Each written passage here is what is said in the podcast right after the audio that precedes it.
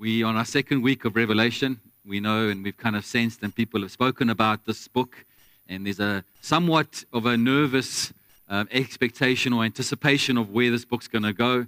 Um, it's a book that's caused, in some ways, much division within the church because there's different perspectives on what the book is saying, what it's predicting, what it's not predicting, and all of those good things. And uh, one of the things, though, is that I, we want to make sure is last year we did a What Does God Want series. And we painted a picture, an overarching narrative of the story of God, His story, so that we understand why we're doing Revelation. And we looked back, and then what we did is we looked at discipleship. How do we live out our lives based on this story that we've just gone through? And then ultimately, what we're doing with Revelation is looking at what that means for us now and going forward. And so there is a reason why we're doing this. And there's intelligent evil in this world. And we need to understand that there's more to every moment in our lives. There's more to every moment actually in history than we actually understand or can perceive in it with our emotions, our imagination, and even within our intellect. And people can try and understand that, but there's only one way to understand that, and it's through the Spirit. But God has revealed this through His Spirit and through His Word. And in some ways, no more powerfully and creatively and compellingly than the book of Revelation. And I've always been, to be honest, quite fearful, is maybe not the right word, it maybe overstates it, but anxious about this particular book because I, I never really understood it. But I've loved unpacking it and preparing for these messages. And it is the most profound book that has been written. That actually, as I said last week, Eugene Peterson says that uh, you need to have read all the rest of the Bible because nothing's actually nothing new is said in the Revelation.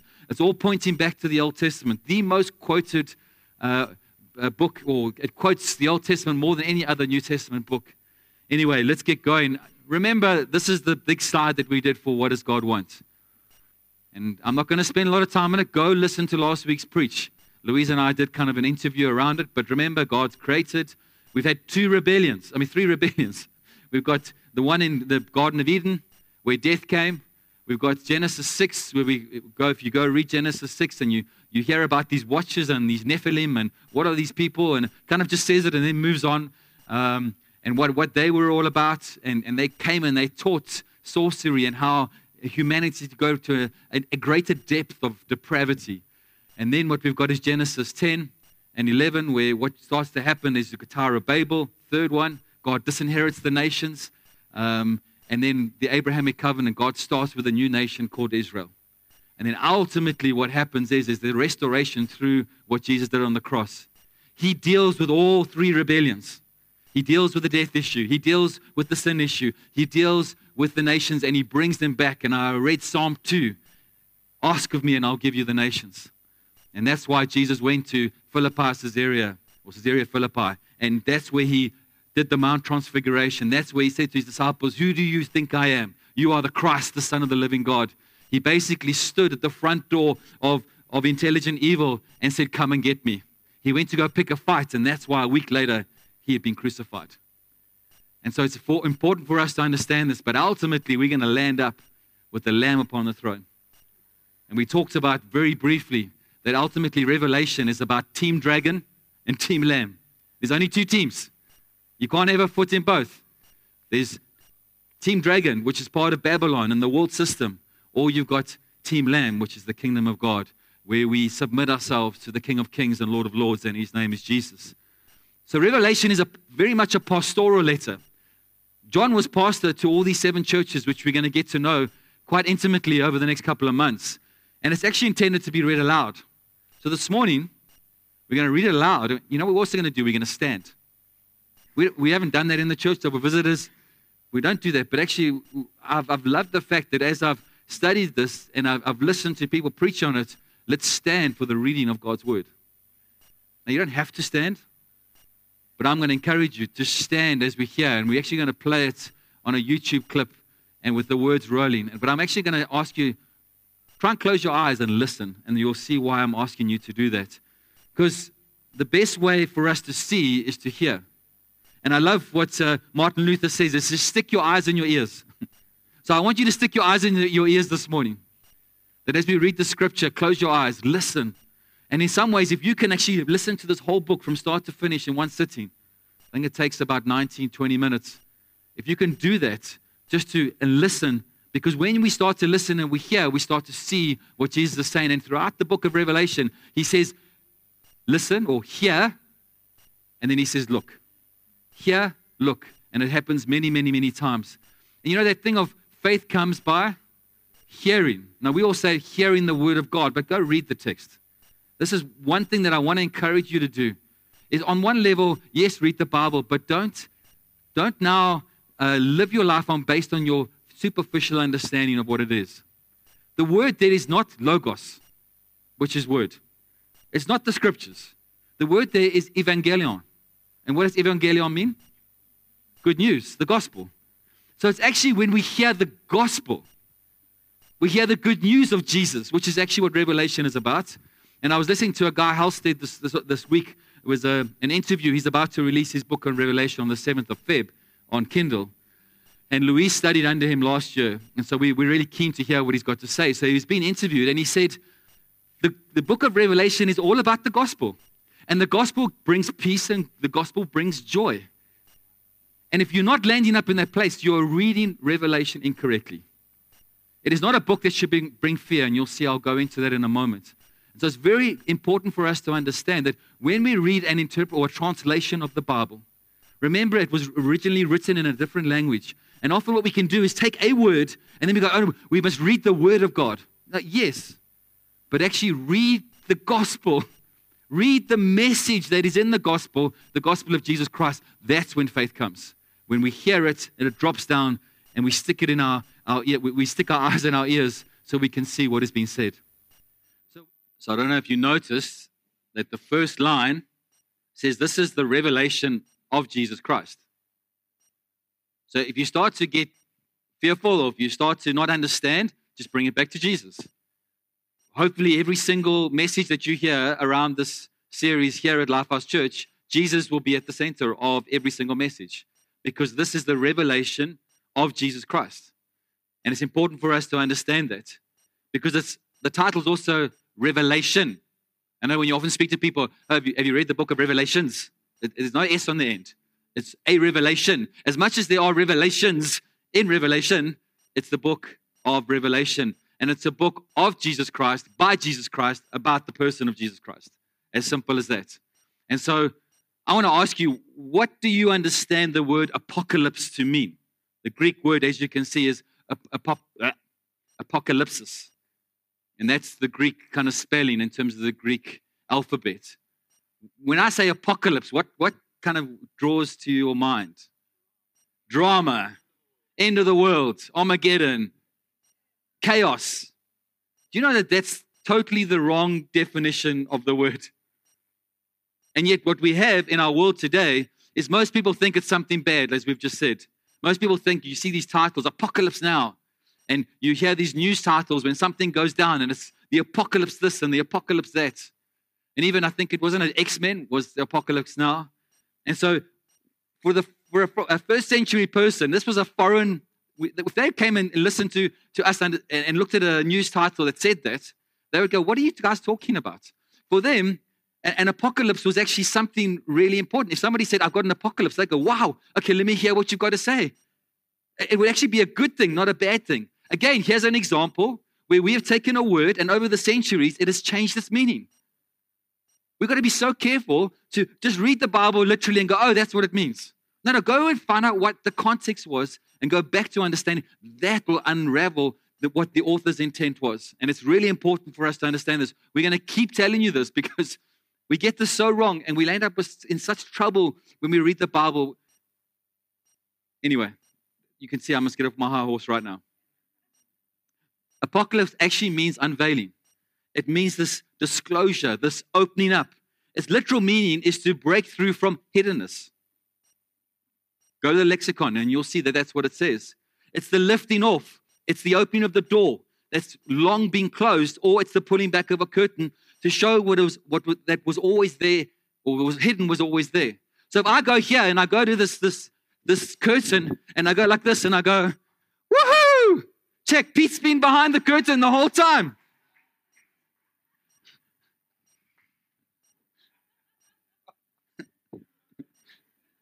That was an apocalypse. He was always there, he was hidden from us, and all we did was draw back the curtain to show you what was always hidden. And that's what the book of Revelation is all about. Hopefully, you can remember that going forward. So, the title could actually read The Breaking Through from Hiddenness of Jesus Christ by Jesus Christ about the person of Jesus Christ. So, different uh, lingerie different genres of literature. Okay, get your, get your minds out the gutter, please.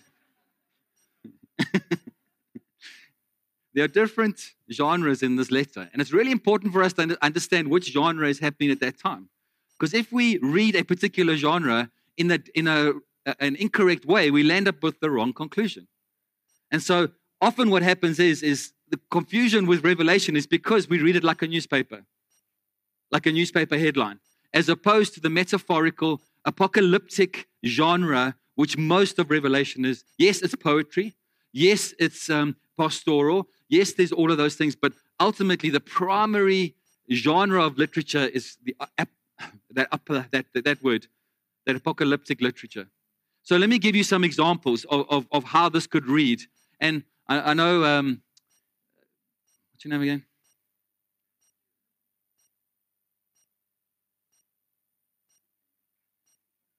Quentin. Wow.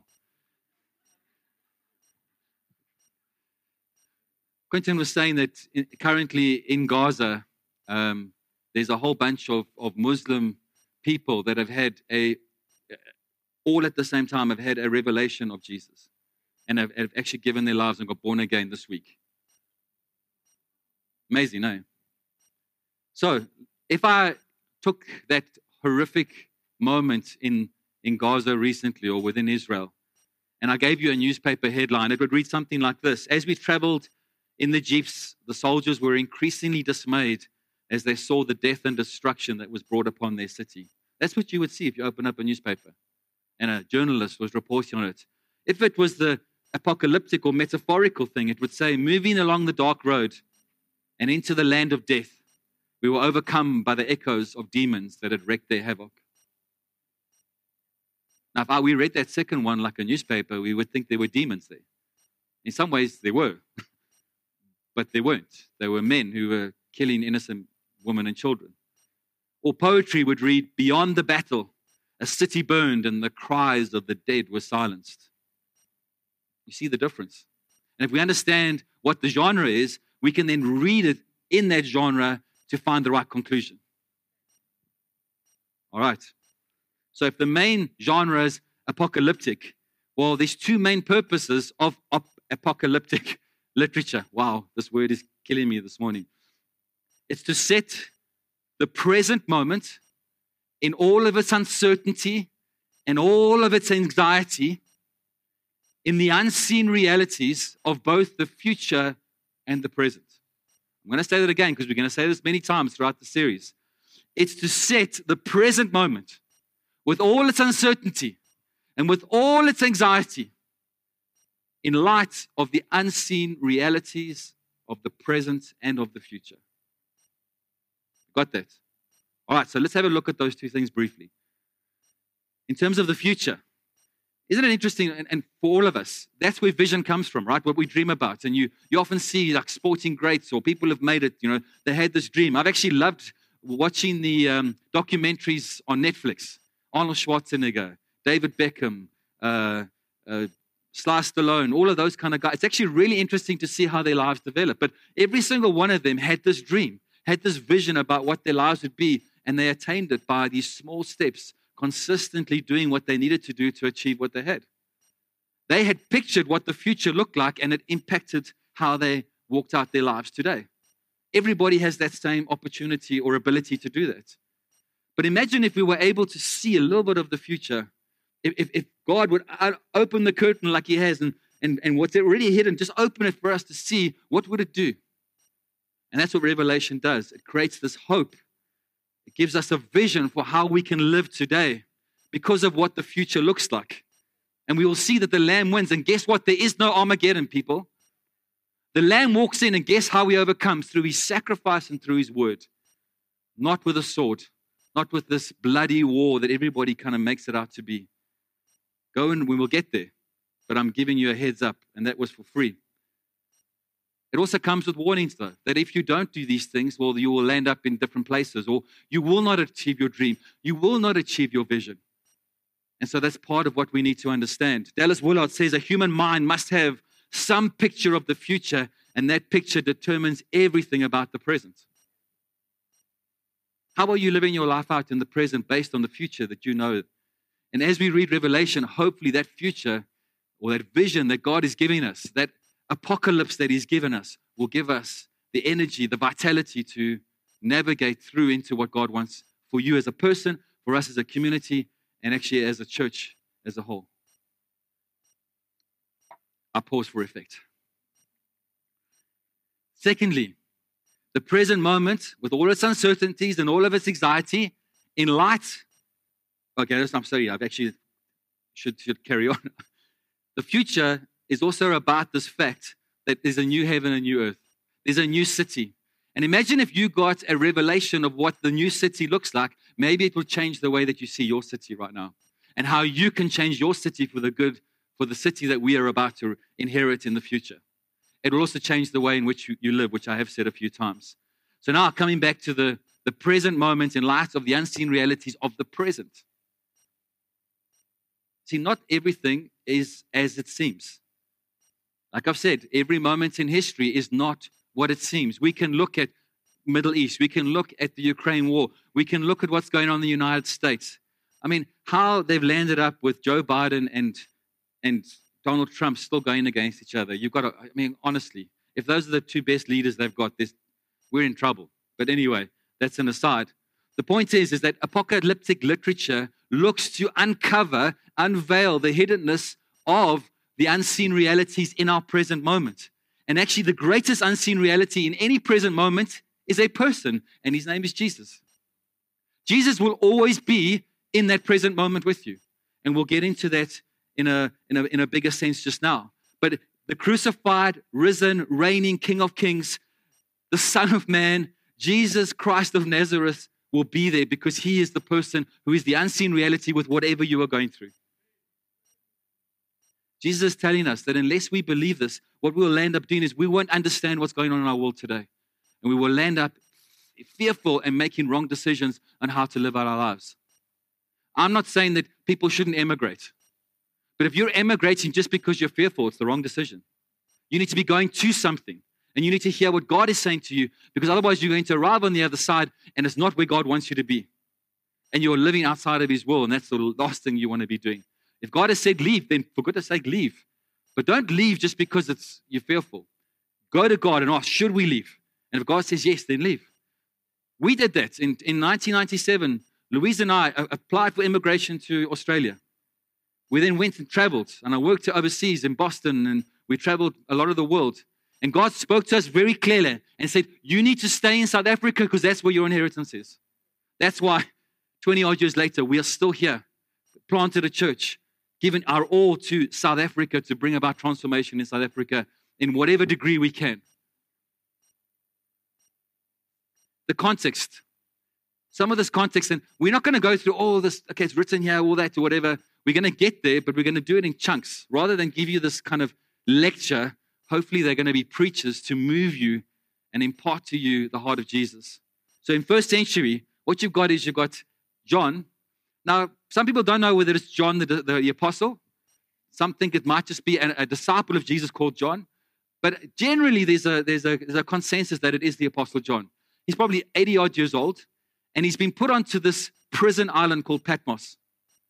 It, it's, a, it's like Robben Island, it's like Alcatraz and they're really for these um, political dissidents, people who are not following what the Roman government wants. So he's a troublemaker. He is not bowing to the knee of Caesar. So they send him off to Robben Island. And just to give you some idea of where, where it is, is there's Jerusalem, Lebanon, Iraq, Turkey. Here's Patmos, just off the island of Greece. There's, you know, Italy and where Rome is. So it gives you an idea. This is a real place. It's not some fairy tale. This was, and it still is, a place. let me give you a little bit kind of more information around where it is. So here are the seven churches. So he's sitting, he's sitting over here on Patmos, and there's all the churches that he's going to speak to in a moment. That Jesus is going to dictate the revelation that he wants John to write down and give it to the churches. To give you an idea of what it looks like, it looks like that. It's like a piece of rock in the middle of nowhere. This is where John was. I, I was going to show you the cave where everybody thinks he had the, the revelation. But oh my God, they, they've, they've just destroyed it with stuffs. Go look online if you want to see.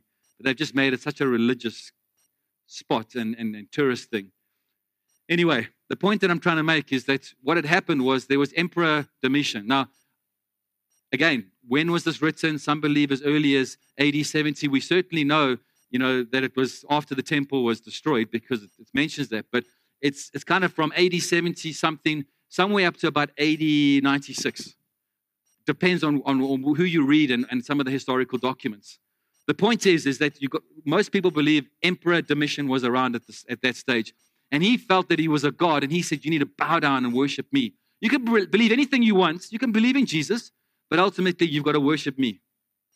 So, in your private capacity and what you did, you could live out your life as a Christian, but if you were in public, you had to go and bow to the statues of Domitian. Otherwise, you would be put in jail and you would be regarded as an atheist, a dissident atheist, and sent to the Isle of Patmos or killed, one of the two. And so, part of this thing is, is here you have John, who's on an island, a prison island. He's been taken there, he's been put on his own. And the challenge here is, is that John would have gone through three, three crises. One would have been a personal crisis. Like, like how many of you have but God, I've done all of this for you. I, have done all of what I thought you've asked me to do. And now I'm 80 years old and you've put me in prison on an island with nobody. Can you explain that to me, Lord? Because I thought I was kind of going to get some rewards here. Because isn't that how some Christians believe? Is that if I'm good and if I do all of these things, then God must reward me. It's a cause and effect. I don't see that in the Bible. I only see rewards coming in eternity because of the obedience that I've done on Project Planet Earth. So John would have had to go through this and he would have had to deal with this with Jesus. He was a normal human being like you and me. How many of you are feeling like that right now? Like, God, really? I thought, to be honest, I'm there. I've got things that I, I would rather not be doing right now. God, have, I want to get out of this. I want to do this. I want to try this. I'd rather be full time in the church. I'd rather be studying full time. But that's not what God's got for me for the season. so I've got to engage Jesus regularly about it and say, God, give me the faith to make the faith steps when the time comes. Let me see what you're saying. Let me hear what you're saying. And for you to say, look, and then to take the, the, the step. But I can't hear that if I'm not with him. Secondly, there was an ecclesiastical or church crisis. He was the pastor of those seven churches. Their leader's now gone. The guy who, who was leading them and, and helping them along the way, who knew Jesus, who lay on Jesus' chest, he's no longer around. How do they get pastoral care from this individual? And then theologically, both for himself and for the churches. But, but if God is this amazing God who loves us, why has he put his pastor onto a prison island? God, we don't understand. Imagine the apostles when Jesus died on the cross. I mean, remember, for three days, they were like, oh my goodness, we thought he was the one. and he's gone now. And the ones on the road to Emmaus, like, oh, gee, we've lost our Messiah. We thought he was the one.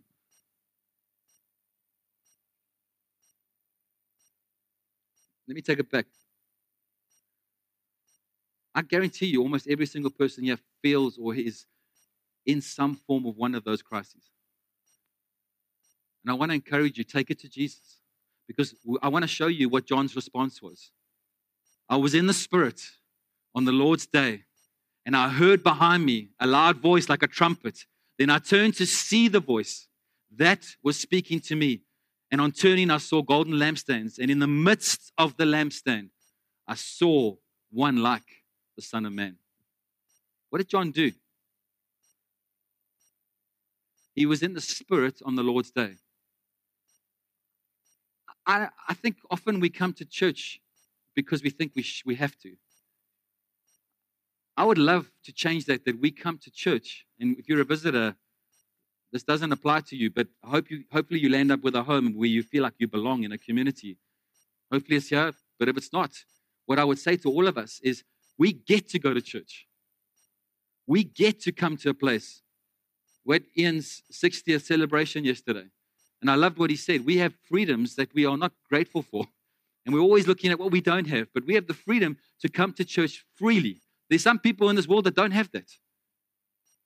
You get to come to church, and on the day of the Lord, you can hear Him because you're in a corporate anointing that is way better than an individual anointing. And people don't necessarily understand that. No, I'll watch online. And that's, again, we've got people online watching. That's not to point fingers. That's to say, rather be here. We've got that as a secondary. But rather be here with the people in a corporate anointing to, like the worship this morning. You don't get that at home. You don't get the sense of what God is doing. And in this moment, what we want to do is we want to be cooperating and positioning ourselves and being empowered by Holy Spirit so that He would reveal His word. Because what is John's Peter's response to Jesus? Or Jesus' response to Peter on his revelation? That wasn't revealed to you by man. Even as I'm preaching, hopefully yes, on some level, I'm, I'm, I'm tickling your ears to fancy to try and get you to understand what the Word of God is saying. But ultimately, it's by the Spirit who is going to reveal Jesus to you. And in this setting, it's way more electric, way more kind of depth to it that we get together. So he was in the Spirit on the Lord's day with Jesus, wanting to hear what he had to say, despite his circumstances and despite the crises that he was going through. He heard a loud voice. It sounded like a trumpet. And you see, here we need to understand what's going on. Because why a trumpet? What is that saying? Well, in the Old Testament, it was a call to battle. In some ways, I think when we start church, we should. But it also significantly talks about the presence of the Lord. It talks about let's begin to worship and call the presence of God into our midst. So that's what's happening here. The presence of God is falling in his context, in his circumstances, in a prison, on an island. And then he sees seven golden lampstands. This speaks of the Holy of Holies. In Moses' tabernacle, you've got the six, the seven um, um, lampstand thing, which signifies the presence of God. The priest must make sure it's burning all the time, that the presence of God is always there and to keep it burning. And what John discovers in this place is actually the place of prison an island becomes his sanctuary. So let me ask you this.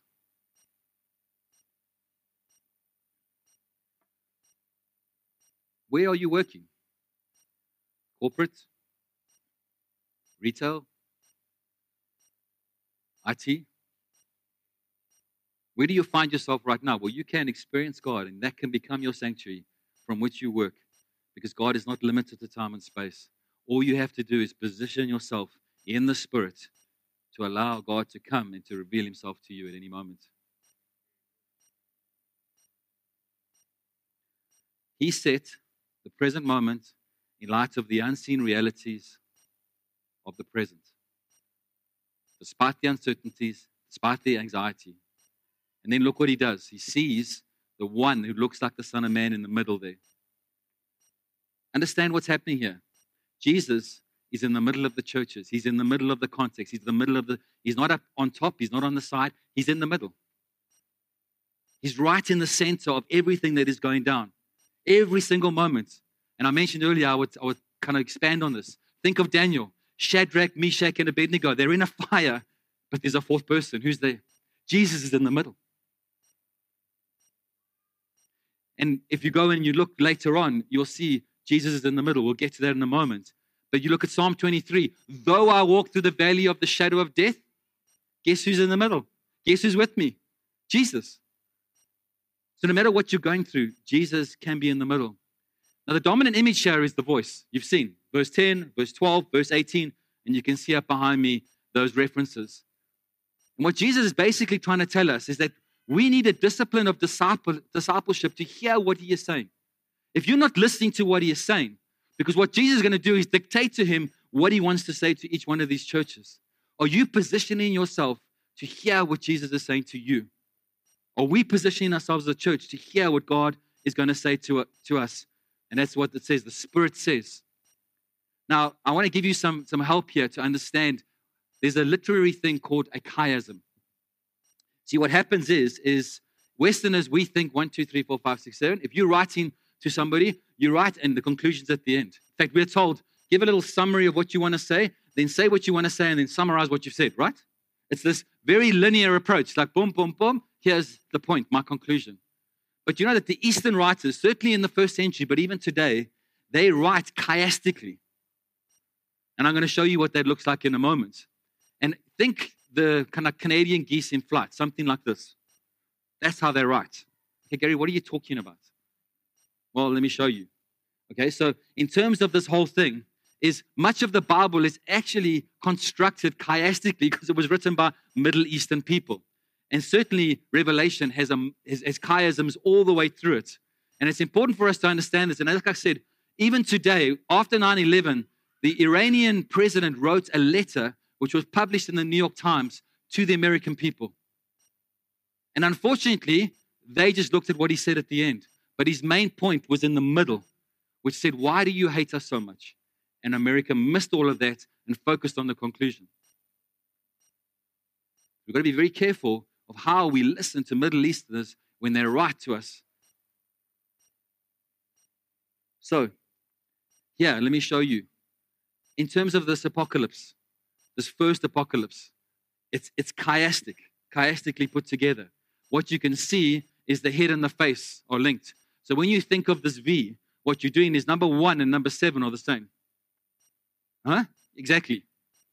But that's the way they write. What you're going to see is the eyes and the mouth are linked. What you're going to see is the feet and the hands are linked. But the main point of all of this is the voice.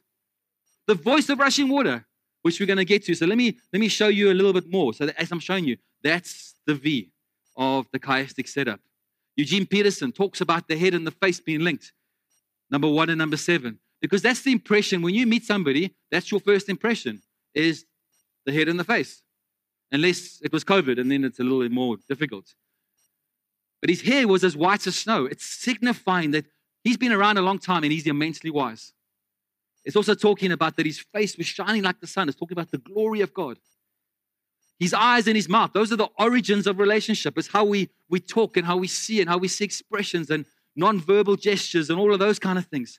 His eyes are like flaming fire, so he's insightful, but he's also purifying. That's why he, he falls as though dead because he goes, Oh my goodness, I'm in the presence of holiness. His mouth, like a two edged sword. Like I said, that's what he comes to judge, but he also comes to save. He also comes to cleanse and to heal with his words. His feet and his hands are organs of capability. It's how we do stuff. You know, beautiful are the feet of those who go and tell of the gospel. And so it talks about this burnished bronze. It's strong, it's steady, it's victorious. It talks about his hands and he holds the seven stars. Now, people believe that there were, there were planets, that the seven planets actually ran history. Where did that come from? The watches astrology, the watches. See, it's all linked. And so in this place, what he's saying is, no, no, the seven planets don't do this. Jesus does, and he holds them in his hand. He holds the whole world in his hands. I wonder they should make a song about that. The main point of this first chiasm is to show the inherent authority of the voice of Jesus. Sounds like rushing water. It's like that should drown out. Have you ever been to Big Falls? Or have you been to Niagara Falls? I mean, you can hardly hear yourself think. It's like, it should be drowning out all the other voices. It should be drowning out the, the, voice, the voices of the world. In, in, in John's case, the Domitian and the, the threat of sedition, the threat of um, you know, this whole kind of comfort and convenience and security. Rather live like this. Don't live according to the kingdom. Live within both camps and worship both idols. And you can do this as a Jew, but you can also do this as a Christian, and whatever it might be. But if we have and we're with Jesus, it should be the rushing water, the voice of rushing water that drowns out that we only hear his voice. Our very lives depend on it. And this voice gives two commands do not be afraid and look or behold. Now, the first command is actually based, or the first command is achieved. Let me try that again. The second command is achieved by the first one. We will not fear if we are beholding rightly. if we are looking at Jesus, if we are looking at all of this other stuff, the economic, the social, the cultural, the political, the wars, the rumors of wars, the, the rule of militant terrorists, and the decay of moral order, and all of those kind of stuff, we're not looking at the right things. And we will, as it says in the Bible, our hearts will melt with fear and we will fall away. That's what it says in the end times. Men's hearts will melt with fear and they will fall away. Let's not be one of those because we behold Jesus and we know he is victorious in the end. So he's on this prison and he starts to speak and he says, I was dead, but I'm alive forevermore. I am the Alpha and the Omega. I am the first and the last. Same thing. I have the keys to death and Hades. Do not fear. Have a look. So the voice speaks from the middle, not speaking from the sides. That's what happens in Revelation 5 6. Guess who's at the center, at the throne? Jesus, the Lamb. Is Jesus at the center of your relationship? I mean, of your life? Is it your primary relationship that you have? Or is it just on the margins of your life? You see, I think as a church, if we're honest, if we look just superficially, the church is on the margins. It has become irrelevant in our world system. We see it across the board. And we see the church starting to adopt all of these worldly principles into the church. And the church and the word of God and the kingdom is being diluted. We think we're marginalized, especially in the Western world. But there's more going on. There's more what, what we've seen. There's an unseen reality. There's more going on because Jesus is actually at the center. We think Hollywood, we think uh, Microsoft, we think Apple, we think uh, Google, all of those kind of, those are the ones at the center. They are changing culture. And in some ways they are, but they are actually living on the margins. Because if Jesus is at the center, then his values, what he says, goes. And ultimately, that'll all be brought back in to the center of who Jesus is, because at the center is a person. And if you're not working according to Jesus and you're not working towards Jesus, you are not, you are actually on the margins. We think that's the margins, but the margins is actually with Jesus. And we are called to bring those on the margins into the center to meet him. Because when they meet him, then they know that through that process, what's going to happen is, is if you've got an ideology or if you're outside of that synchronicity of who Jesus is, at the end of the age, you will be found on the outside, not on the inside. So we are called as disciples not to live on the margins, not to live one foot in, in, in, in two camps, but to come into the center of where Jesus is and all the values that Jesus says. So listen and look. And if you're becoming dis- discouraged or disorientated or distracted, Maybe it's because you think that there's something bigger that you have to get involved in. Maybe you think there's something more attractive, more marketable, more believable than Jesus. I'm here to tell you this morning maybe rethink that. That's not how you get influence in this world.